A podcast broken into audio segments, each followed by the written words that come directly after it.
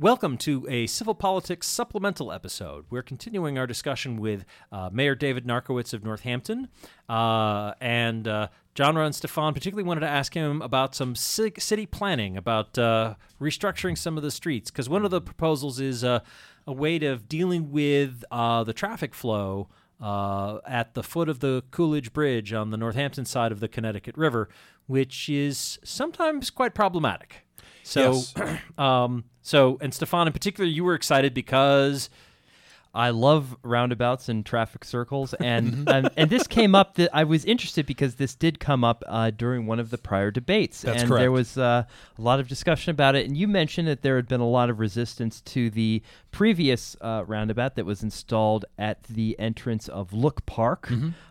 Which is the first one that was built in the city of Northampton. Yes. Right, yeah. And there were a lot of predictions of doom and gloom that have not come due. So maybe just introduce the subject first. Sure. What do you see as the benefit of these as opposed to traditional intersections, and what are the differences for those who haven't heard between a rotary and a roundabout? So before I was the mayor, I was the longtime chair of our city's Northampton Transportation and Parking Commission, so I'm a total transportation geek wonk. I love this stuff, and actually, we really love roundabouts in Northampton. We actually adopted a transportation policy, I don't know, 10 or 15 years ago, that said anytime you look at an intersection in the city, you must evaluate it both for a traditional light, but you also must evaluate it for a roundabout.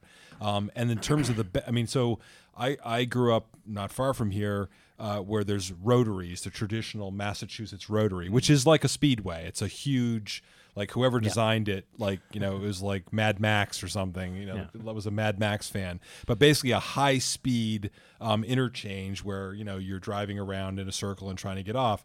And you have to cut through lines of traffic no matter what do. And you're usually coming off the highway having gone 55 miles an hour, and then you're trying to enter this thing. Yeah. So a modern roundabout, which they really only have been around for about 20 or 25 years, is basically much smaller, much tighter, and it uses physics. Basically, it's designed to slow people down. There's curvature built into all the entrances, so you can't speed into a roundabout at 55 miles an hour.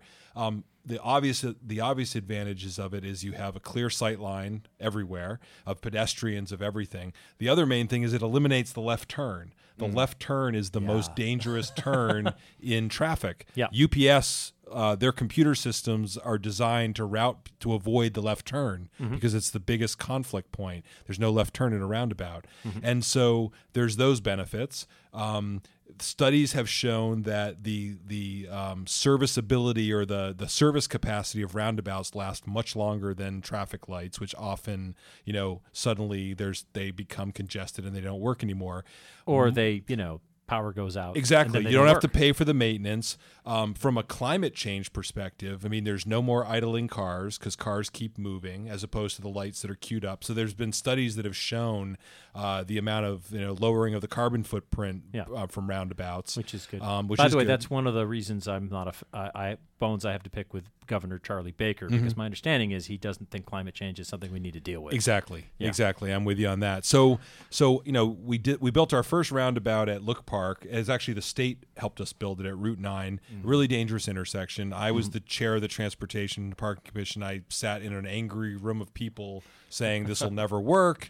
You can't plow it. I know a black hole will open up and we'll all be sucked into the vortex. I mean, it was just, you couldn't believe it.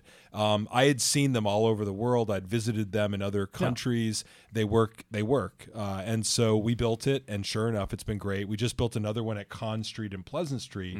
The backstory on Exit 19 is that the state came in about 7 or 8 or 10 years ago and said, we've got a problem at Exit 19.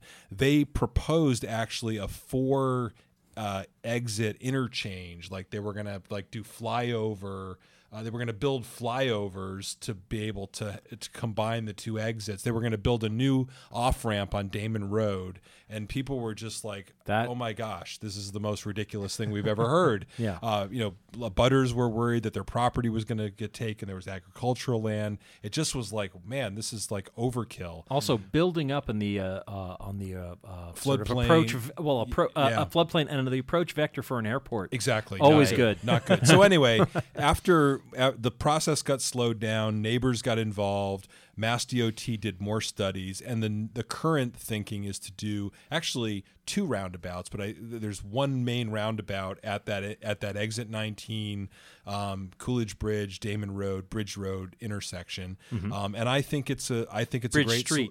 Bridge Road's the one. Yeah, Bridge Street. I'm sorry, Bridge Street, yeah. Damon Road. It's late. I know. and so I think a roundabout's going to be a great solution. Roundabouts also work really well when you have misaligned intersections because it doesn't. Right. They're round. Yeah. So that was the case at Look Park and Bridge Road. Here you've got the exit, you've got the Damon Road, and you've got the traffic. So I think it's really going to be a great solution. And again, they've been used. New York State has switched to them many years ago. New Hampshire's using them. And again, for all the reasons I stated, I think it's going to be a success. And again, this is a state project. It's not a city project.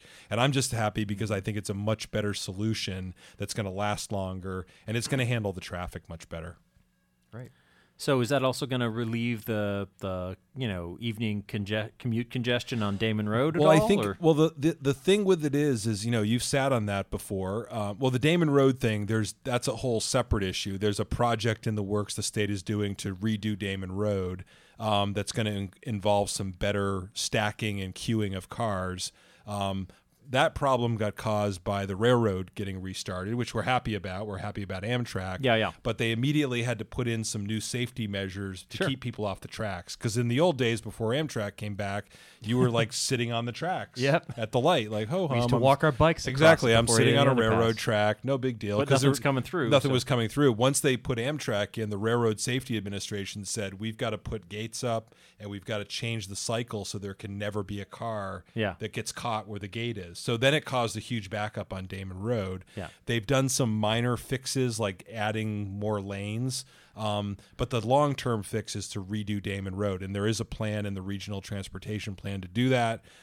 So that's going to solve that problem. So again, it's one of the reasons why in Northampton we've been trying to promote alternative transportation, bike share, transit, is we're trying to get people out of their cars to avoid congestion. But these are really major regional interchanges. So it's really these are people going to the hill towns. These are people, when you think about it, that intersection and the Exit 19 intersection are basically Damon Road is like the connector for a state highway. Yep. The north and southbound ramps, that's the connector between the two. So it carries a lot of traffic. So we do have a plan. The state has a plan. We're obviously working with them to make it happen. But bottom line, people have said the roundabouts will never work everywhere, and they've always worked. I mean, they work. It's physics, and the fact that it keeps traffic moving is one of the great benefits. Yeah. And people figure it out. It's just intuitive.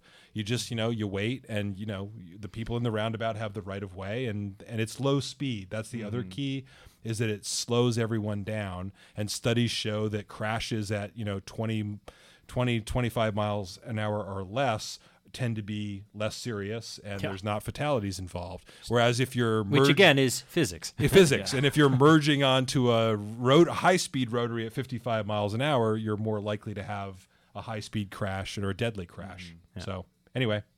Great. A quick question. Are there any other intersections that that you would like to slate or you're looking at for this? There's actually another roundabout that's actually further along in the design process. If you know where North King is, up past where the Big Y Plaza is. Sure, yeah. And there's kind of that odd curve, and then there's another street that comes in. Yes. And people often try to take a left out of there and find it really hard. I hate that intersection. Yep. And trying to take a left onto that street. So actually they're looking at a roundabout there. Okay.